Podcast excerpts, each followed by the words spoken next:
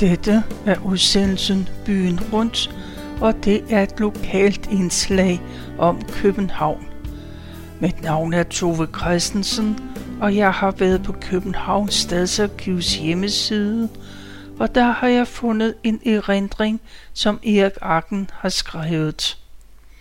Han skriver om sit liv i København fra 1927, hvor han blev født, og til 1951. Og det her, det er 6. del af hans erindringer. Han voksede op i en 3,5-værelses på Gammelholm sammen med far, mor og en ældre søster. Hans far var vicevært for Kort Adlersgade nummer 2 og Holbergsgade nummer 22.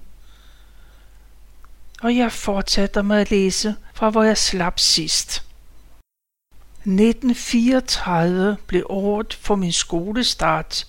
Jeg fyldte 7 i august og måtte nu affinde mig med, at mine daglige gøremål blev lagt i fastere rammer.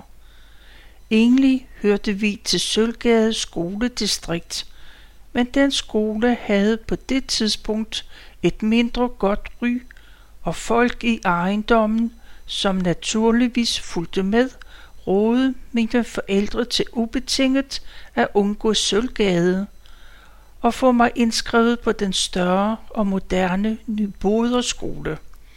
Og sådan blev det.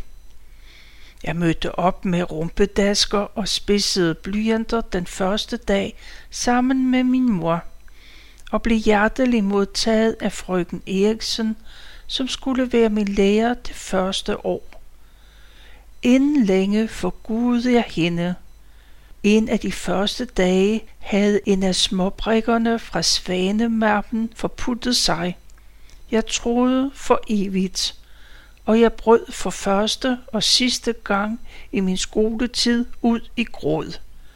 Nu revnede forholdet med den guddommelige frøken Eriksen og hendes hengivne disciple.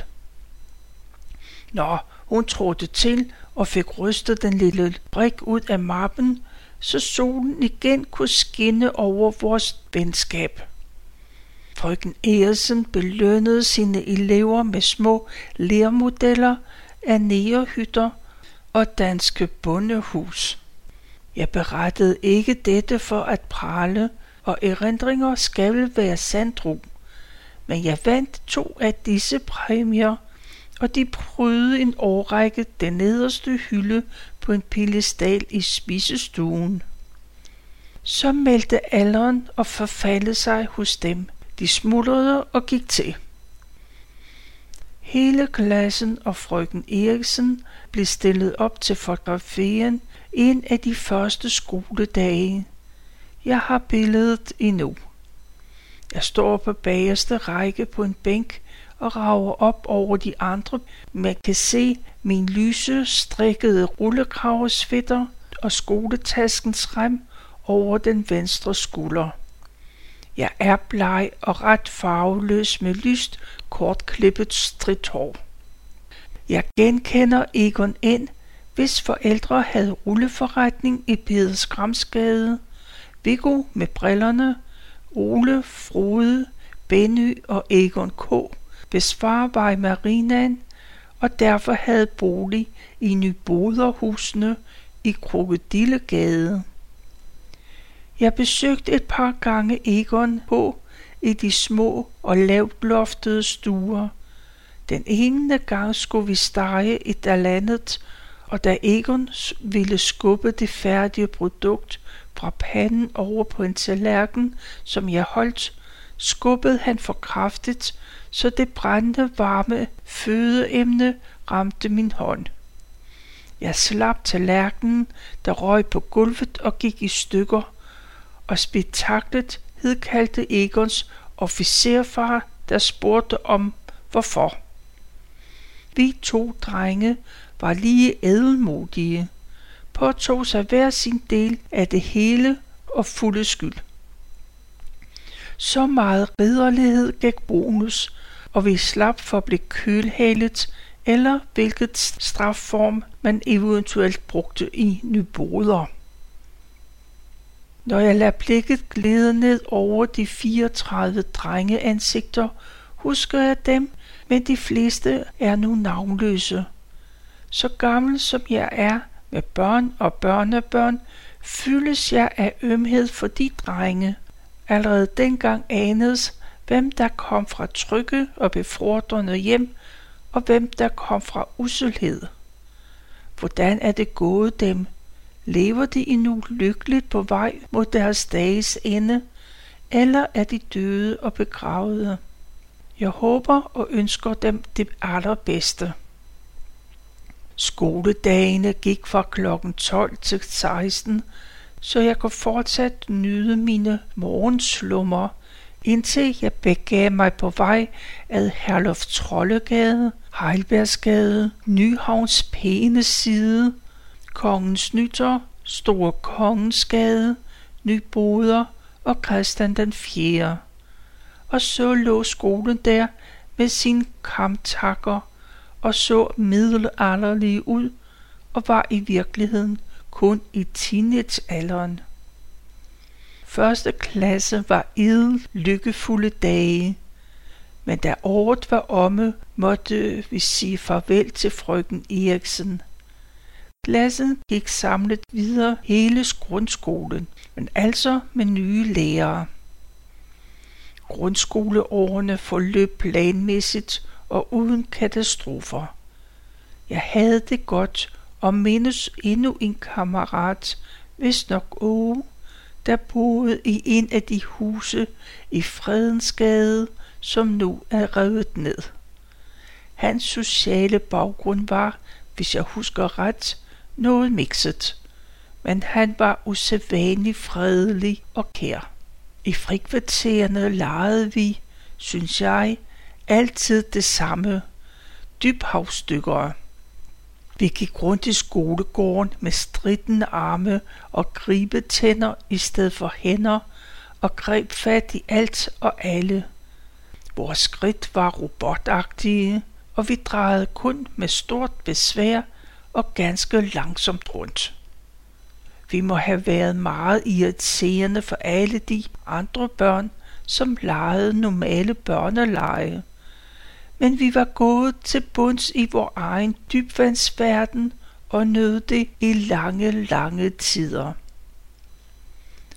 Vores dejlige klasselærer, Herr V. Andersen, vi kaldte ham både i til og omtale Herr V. Andersen. Han var overordentlig sirlig i tøjet, vist nok altid i brun habit og brune sko. Skoene strålede fra morgen til eftermiddag, eftersom de i hver frikvarter fik en overhaling med en pusseklud, direkte manipuleret bag en skabsdør. Vi holdt meget af ham og savnede ham svært, da han i en sommerferie var ude for et grimt styrt med sin cykel, så han måtte tilbringe uger på hospitalet. Af den grund nåede vi at opleve en vikar, noget ellers ret ukendt i et daværende skolesystem, som blandt andet var præget af stabilitet og uforanderlighed. Vikaren hed Hermansen og var et forfriskende pust udefra, ny stemme, nyt udseende, nye måder. Alt var opløftende ved vikarmassen, indtil katastrofeøjeblikket i en dansk time. Jeg havde lige afsluttet en højtlæsning, da vikarmassen pludselig udbrød: "Jamen Erik, du læsper jo." Fra det øjeblik drejede al min opmærksomhed sig mod at dække over læsbet, som jeg godt nok tidligere af familien var blevet drillet for, men som alle havde rubriceret under pudsigt barnesprog. Nu var det ikke pudsigt længere. Min personlighed var under angreb, min identitet krænket. Jeg vogtede neurotisk over min sprælske tunge og endte med at blive irriterende affekteret at høre på. Nogle år senere, da jeg i gymnasiet skulle på en krigstidslejerskole, som kun gik til Slangerup, havde jeg fået opgaven at beskrive Slangerup Kirke. Opgaven passede godt til mine interesser, og jeg glædede mig oprigtigt til afslutningen, da jeg skulle aflægge opgaven mundtligt for hele klassen. Men så var der esserne, som skulle udtales med tungen bag tænderne, og gjorde mig så overordentlig overmenneskelige anstrengelser, at visse af mine udtalelser blev mundheld i klassen. Og bedømmelsen indeholdt da også vurderinger som god iagttagelsesevne og tilbøjelighed til særhed. Da jeg mere end 20 år senere var blevet talepædagog, mindes jeg ofte vikarmassen og hans kluntetid og prøvede at møde de talebesværede skolebørn med størst mulig taktfølelse. Besættelsen gled på mange måder ubemærket hen over forhoveder. Vi var jo som børn i det store og hele ubekymrede, glemte fra dag til dag og følte ingen ængstelse eller beklemthed. Årene mærkede de voksne langt mere, end man skulle have troet. Da vi var blevet fordrevet fra Nyboderskole og måtte tage til takke med eftermiddagsundervisning i Øster Farimagsgade skole, måtte altså 2 hold lærere og 2 hold børn presse sammen. Som voksne, og nu bagefter kan jeg sagtens forstå, at usynlige smuknedninger kunne udlades i et vældigt uvejr, når de rette omstændigheder var til stede. Kort fortalt, skolens faste pedel og vores sløjtlærer Eriksen, i parentes bemærket, ved sløjtundervisning jeg i dag nyder godt af, de var i en sløjttime kommet i skænderi om, hvem der bestemte i sløjtsalen.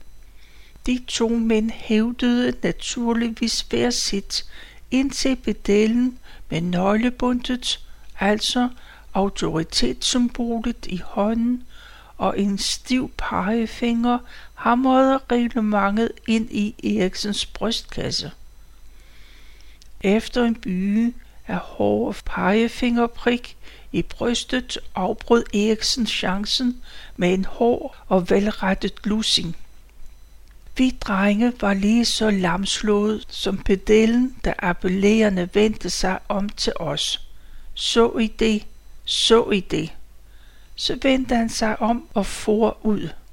I 2 dage hørte vi intet om affæren, men på 3. dagen blev vi kaldt ned i sløjtsalen, hvor inspektøren og pedel Eriksen havde taget opstilling. Inspektøren holdt en kort tale, hvori han forklarede, hvad der nu skulle ske og hvorfor.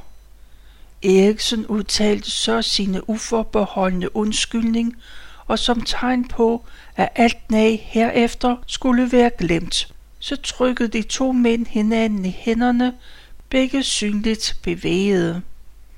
Så gammel og med fortidens stive skolesystem bag mig, er jeg rørt over, hvor alvorligt man tog os drenge. For jeg var overbevist om, at hele forsoningsscenen blev opført, for vi skulle opleve enden på historien og tage ved lære af den. Den 9. april 1940 begyndte tidligt og underligt. Jeg blev vækket før tiden af den meget motorlarm, men de flyvemaskiner, vi så flyve lavt hen over husene, tolkede vi som finske, hvilket ikke var urimeligt, eftersom Finland var i krig, og fordi de tyske mærker mindede om de finske korsflag. Men både radioen og vor redaktørnabo belærte os snart om virkelighederne. Som jeg havde gjort dagen før, startede jeg min skoletur via Kongens Nytorv, Bredgade og Frederiksgade. men så kom jeg ikke længere.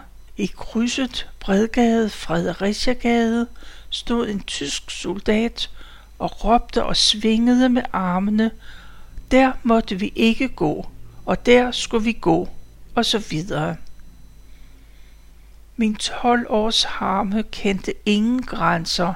At dette skulle ske i vor egen by på en almindelig tirsdag, men jeg måtte vende om. Nyboderskole genså jeg ikke mere.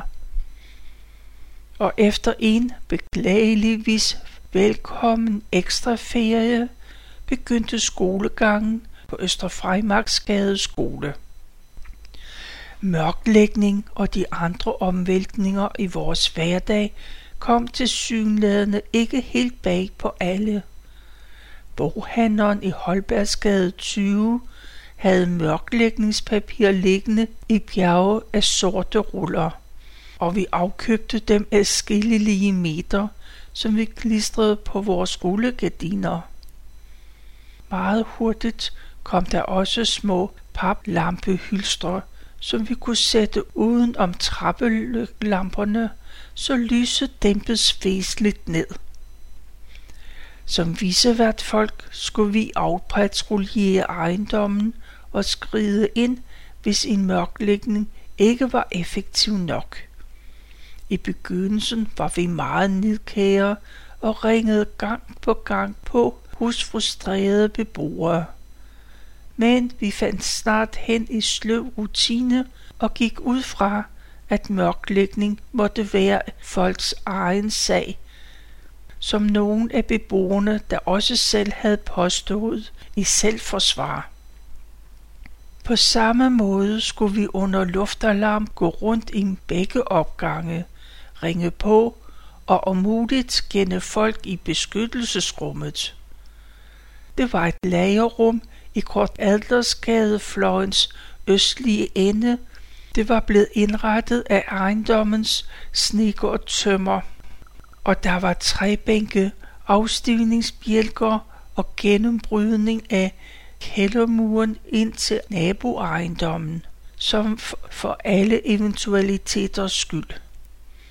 Rummet var tørt, men uopvarmet, og som årene gik, var der flere og flere, som foretræk den varme seng frem for et par kedsommelige, søvnløse og halvkolde timer i kælderen. Alvoren i hele sagen og de hyldende sirener gjorde deres til, at vi på dette punkt ikke sløjede af. Vi gik troligt alle krigsårene igennem rundt og ringede og bankede, indtil folk svarede, at de var oppe og havde hørt os. Vi måtte foregå det gode eksempel, og under alle de luftalarmer, jeg oplevede i de år, begav vi os til kælderen med et par tasker med værdipapirer og lidt mundgodt. Så sad man der. Som regel var der dødstille udenfor, og i kælderen gik snakken meget træt.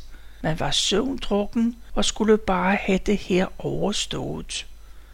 Hvor lykkeligt, at vi kom gennem krigen så næsten sovløst. Efterhånden blev kælderen sikkert yderligere. Den første opstilling af sandsække foran kældervinduerne blev afløst af en veritabel betonmur. Der var dog en alarm, der gjorde indtryk på alle. I januar 1943 bombede engelske maskiner B&W og kom til at tage sukkerfabrikken med. Bombebragene lød endnu, mens vi opholdt os på trappen, og for første og eneste gang hørte jeg kvinder klynke og ilde forvirrende op og ned, indtil et nyt brag forårsagede en revne i trappegangens mur. Den nat var kælderen fuldt besat. Men så blev der roligt, og den menneskelige natur krævede sit. Vi sendte derfor et par spejdere ned i Havnegade for at rekognoscere, og de meldte tilbage, at B&W stod i flammer. På den tid omtrent var jeg stor nok til at blive officiel husvagt. Det betød, at jeg skulle på kursus på Hindegades skole for at lære brugen af gasmaske. Nogle aftener hoppede et antal, mest mænd, ældre og yngre, rundt på gulvet i gymnastiksalen og pustede og svedte inde i maskerne. Kurset sluttede med en prøve. Vi blev sendt ind i gymnastiksalen med maske på, og en uniformeret mand meddelte, at nu ville han sende gas ud i rummet. Havde vi lært vores lektie og taget masken rigtigt på, skete der os intet. I modsat fald skulle vi løbe ud, inden vi døde. Og så dette overlevede jeg og vendte tilbage til ejendommen i Kort Adlersgade og Holbergsgade som udlært husvagt.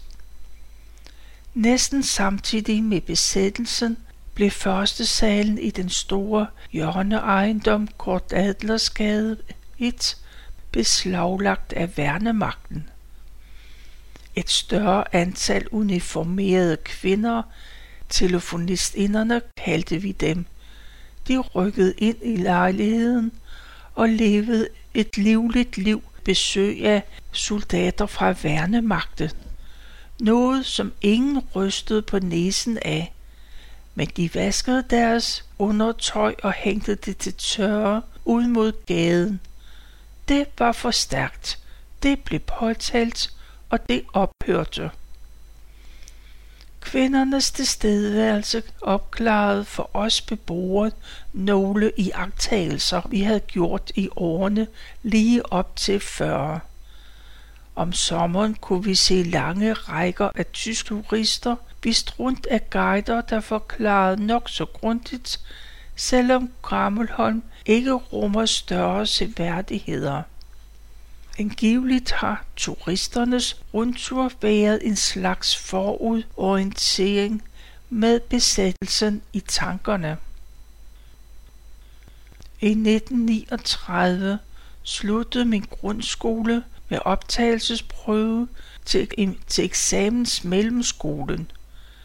Jeg bestod den, hvad familiens forventninger gjorde mit vist nok eneste fejltrin til en ubærlig skam. I diktatprøven havde jeg bogstavet ordet frokost med 2 k'er ud fra det gode ræsonnement, at når ordlyden var kort, skulle der 2 k'er til. Jeg ærgerede mig helt urimeligt meget over den fejl. Så meget, at jeg husker den endnu. Da 9. april 1940 kom, var jeg 12 år. Min skolevej ændrede sig ikke meget efter den 9. april. Den blev kun en del længere. Det må have været i årene der, jeg mindes Musse Sils revelige privatbil med heraldisk kvadreret bord, svingende rundt i hjørnet Store Kongensgade, Goddersgade. Den var pyntelig, men man kan undre sig over, hvorfor en sjæl brugte heraldisk kvadrering, når sådant ikke forekommer i sjældernes våben, så vidt jeg ved. Også i mellemskolen befandt jeg mig godt, men alle lærerne overskygges noget uretfærdigt af vores klasse og engelske lærer Emil Jønsson. Vi var jo ved at blive halvstore, og det smarte, som Jønsson kom til at stå for, tog vi til os. Hans kvikke ordspil og udtryk, som det kan der være noget om, sagde manden, og pakkede rundetårn ind i WC-papir. Det lappede vi i os og brugte dem i tide og utide. Hans engelsk var desuden for os drenge en måde at vende ryggen til de tyske og den tyske besættelse på. I Jønsson så vi noget engelsk i hans påklædning, der var tweed og butterfly, og i hans omgangsform. Og så var han den første lærer, jeg har haft med bil. Hver morgen kom Jønsson under beundrende blikke kørende i sin lille afstin nede fra Grevekanten til Nyboder. Han grundlagde en svaghed for det angelsaktiske, som øges gennem min uddannelses senere engelsklærer på gymnasiet og seminariet. En gang var hele skolen på tur til Zoologisk Have. Turen foregik med bestilte sporvogne af den ældre type med bænke under vinduerne på langs af vognen. Jønsson sad selvfølgelig ned, mens vi andre stod op. Jeg må være kommet til at træde Jønsson over tæerne ved en svingning, for pludselig siger han roligt til mig: "God aften." Vi så alle sammen uforstående på ham, og han gentog højere og skarpere, og uden et smil: "God aften." Så fyrede han vitsen af, mens alle hovederne grinede, og jeg så dum ud. Han sagde: "Gå af tågen." Min sidekammerat i en del af mellemskolen var Knud M., en stor og kraftig dreng, lidt af en bamse, uden at være fed. Han var formentlig som sine forældre nazist og medbragte det dengang fornemme billedblad Signal. Vi havde et ritual gående. Han tegnede et dansk flag, og jeg beså det uden påtaler. Så tilføjede han i korsskæringen en cirkel, hvor i han anbragte et hagekors. Det var signal til, at vi skulle slås på hjemvejen. Ingen af os var særligt drevne slagsbrødre, så vi nøjes med at hive og trække og mule hinanden på et eller andet gadehjørne i nogle minutter. Så kaldte eftermiddagsmaderne, og vi skiltes som venner, inden vi gik hver til sit. Mange år senere genopfriskede vi bekendtskabet, da han i dag ringede på min dør som sælger af et eller andet, og endnu en række år senere så jeg hans billede i avisen, hvor han stod som et eksempel på den gennemsnitlige danske familie med en kone og 1,7 barn. Jeg var som sagt ingen slagsbror-type. Ikke desto mindre havde jeg også en anden klassekammerat i de år, som jeg jævnligt fulgtes med hjemad. Han boede vist i kvarteret omkring Amaliegade, Esplanaden. Jeg vidste på forhånd, hvad der ville ske, når vi nærmede os hans gadedør. Der tog fanden, eller hvem det nu var, ved ham. Vi smed mapperne og gik i nærkamp. Min taktik bestod mest i at afværge, ride og puffe. Håndgemænget, som var helt uden årsag eller forvarsel, stod på i 2 til 3 minutter, så slap vi hinanden og spidserede som venner de sidste meter ned ad Amaliegade med Kongens Slot forude. Hans maltraktering efterlod sig ingen skader, kun en erindring, men jeg husker den mentale træthed, der overfaldt mig, når tidspunktet for pufferiet nærmede sig, og Amaliegade var inden for synsvide. Åh Gud, nu ikke igen. Men mine bønner blev ikke hørt, og jeg måtte udstå ugers eller måneders daglige tæv. Det var så langt jeg nåede af Erik Arkens erindringer, og det her, det var så 6. del. Du kan læse hele hans beretning på Københavns Statsarkivs hjemmeside kbharkiv.dk. Og med det her, så vil jeg bare sige tak for nu, og tak fordi du lyttede med.